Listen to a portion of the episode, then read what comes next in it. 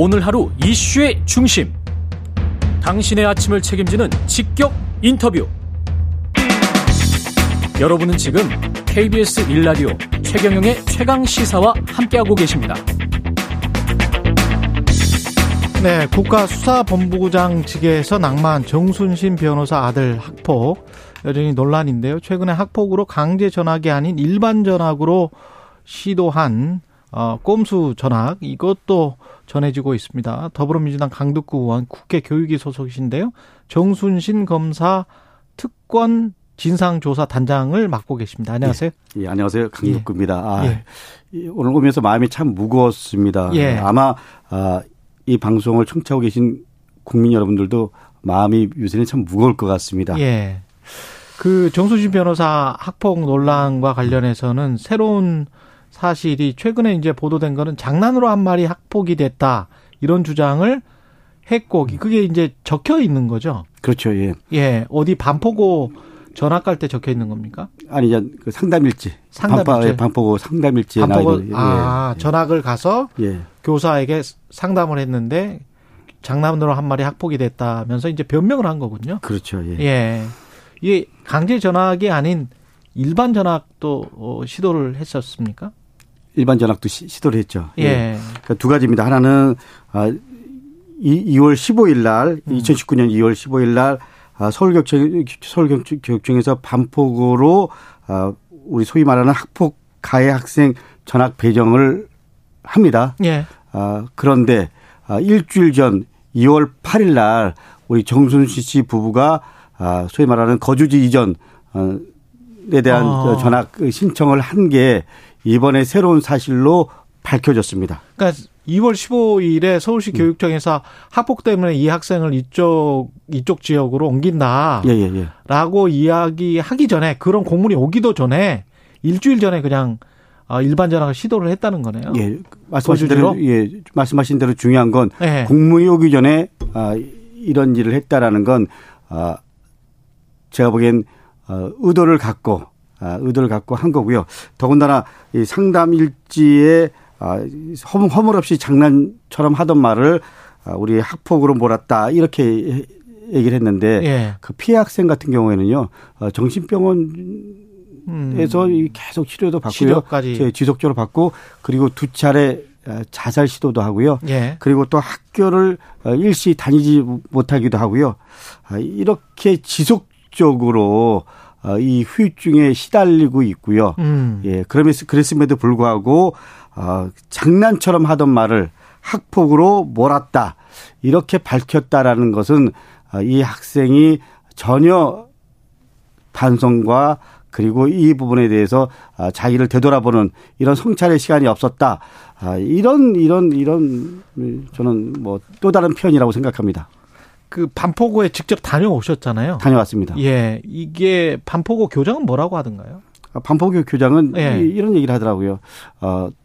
자기는 우리 그 담임 선생의 의견서, 그리고 또 각 교과목 선생님들의 의견서를 듣고 최종적으로 그렇게 판단한 거다, 이렇게 얘기를 한 건데, 그 담임 선생은 이 아이의 학폭 관련된 전반적인 내용을 제대로 명확하게 인식도 못하고 인지도 못했다라는 거죠. 그러니까 어떻게 보면 고3 담임이 갖고 있는 특수성, 교사는 본인이 맡고 있는 반 학생들이 소위 말하는 대학에 잘 들어가길 원하고, 그렇기 때문에 그 학생의 그 피해 학생에 대한 입장 고려 없이 가해 학생이 제자라는 관점에서 봐주는 경향이 상대적으로 있습니다. 예, 그런 부분에 대한 방점 이 더 있었기 때문에 균형성과 객관성, 그리고 피해 학생에 대한 고민이 전혀 담지 않았다라는 것들을 분명히 말씀드릴 수가 있습니다. 이게 법적으로는 어떤 구멍이 있었던 겁니까? 아니면 이 학생의 부모가 검사 출신이어서 특별하게 어떤 봐준 정황이 있는 겁니까? 제가 보기에는요. 법적인, 소위 말하는 제도적인 모순이 있었죠. 이 그 소위 말하는 가해 학생의 부모가 전 검사잖아요. 그리고 전 검사인데 소위 말하는 권력 검사들도 주류가 있고 좀 예를 들면 좀 비주류 검사들이 있는데 반포고는 또 검찰청 바로 밑에 있는 학교예요. 그렇죠. 그러니까 반포고에 다니는 학생들의 상당수가 법조계 자제들입니다. 그러니까 우리 정순 씨 같은 경우는 소위 말하는 법을 가장 잘 아는 사람이잖아요. 그러니까 법 기술을 악용해왔고요. 학폭심이라는 제도적인 부분들을 완전히 그냥 짓밟아버린 겁니다. 그 극단적인 용어로 얘기를 하면. 그래서 1심부터 예를 들면 대법원까지 가는데 한 1년 넘게 계속 합니다. 그리고 그동안에 아들은 소위 반포고등학교로 보내고 그리고 예를 들면 원하는 대학 보내고 그러면서 이 사건을 마무리하고 한 아이는 소위 피해 학생은 피해 학생이 2명 있었는데 대학도 못 가고 예를 들면 그리고 지금도 그 후유증에 시달리고 있고요. 그리고 정순 씨 아들은 뭐 로스쿨을 준비하고 있었다라는 얘기를 들었습니다. 그러니까 당연히 그 제도적인 모순에 대한 부분도 있고요. 그리고 그 제도를 악용한 아버지의 법 지식 그리고 또 이 또 인적 네트워크 뭐 이런 부분들을 함께. 최대한 활용한 사건이라고 생각하시면 될 것 같습니다. 그런데 좀 특이한 게 학폭 사유로 서울대 정시에서 감점이 됐는데 최종 합격한 학생이 최근 5년 사이에 2020년 2명이 유일했는데 그중 2명 중 1명이 정 변호사 아들이다. 예예예. 그러니까 저희들이 어저께 받은 자료에 의하면 이 점이 그 감점됐다고 하더라고요. 그래서 이 부분에 대해서는 좀 더 고민해봐야 되는데 어쨌거나 감점이 됐지만 합격했다. 요거는 뭐 팩트입니다. 얼렁뚱땅. 근데 좀 이상한 게 사실은 민사고에서 반포고 일반 학교로 왔을 때 반포고의 교사나 교장이 이상하게 생각 안 했을까? 그리고 그 이후에 공문이 왔었을 때는 어떻게 대처했을까? 이것도 좀 이상하긴 합니다. 그리고 일단 학생 말을 믿었다고 하더라도 그 위에 공문이 왔다면 학폭 사실이 있다는 공문이 왔다면 교육청에서 그러면 그거 좀 이상한 거 아니에요?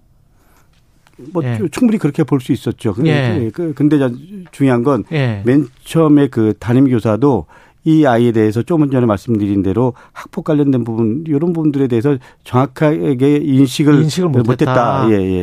출발은 그겁니다. 31일에 청문회가 열리는데 이게 지금 어떤 것들이 제대로 확인돼야 됩니까 앞으로? 어쨌거나 여태까지 그 과정을 우리들이 한번 좀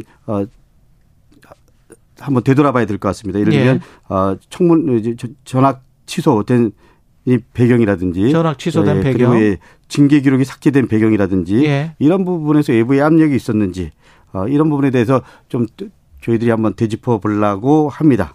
근데 사실은 언어 폭력이라고 정순 씨는 계속 주장을 하는데 저희들이 확인한 바에 의하면 언어 폭력을 넘어서 또 다른 보이지 않는 뭔가가 있었다. 그리고 이게 한 명이 아니고요.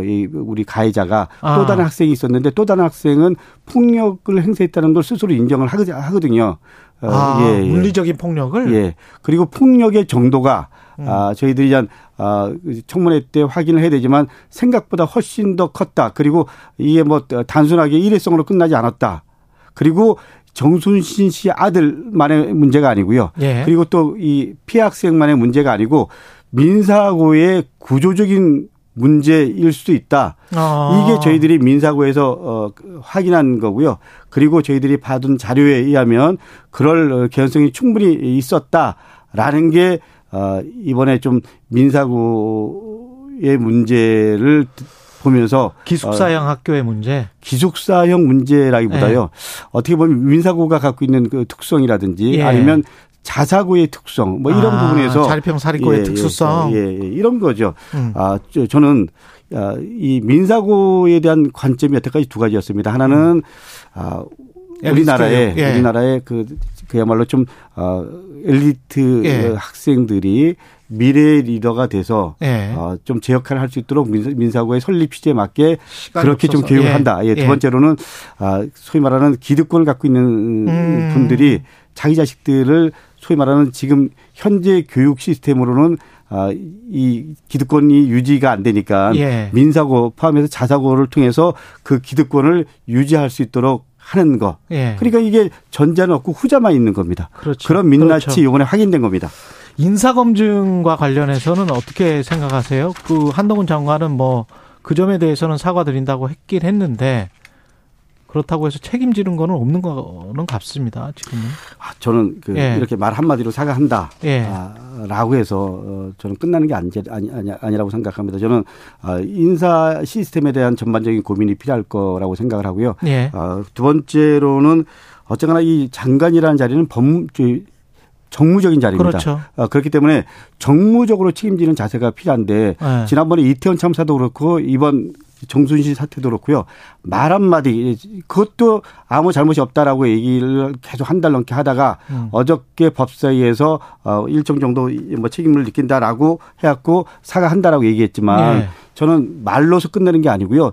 정치적인 책임 져야 된다고 생각합니다. 네, 정치적 책임을 져야 된다.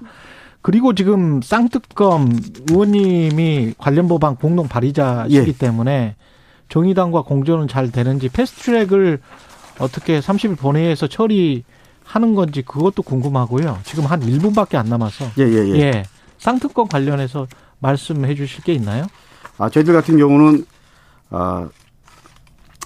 그 큰 틀에서 입장 정리를 이렇게 했습니다. 예. 우리, 정의당과 지금. 예. 그 55클럽 특검 예. 법안이 있죠. 예. 이거는 정의당 법안대로 가는 거고요. 55클럽 특검법은 정의당 법안대로 예. 간다. 예. 그리고 이제 김건희 특검 같은 경우에는 좀 민주당에서 요구하는 대로 할 수 있도록 해달라 예. 이겁니다. 그런데 김건희 특검법은 우리 민주당안은 이런 겁니다. 예.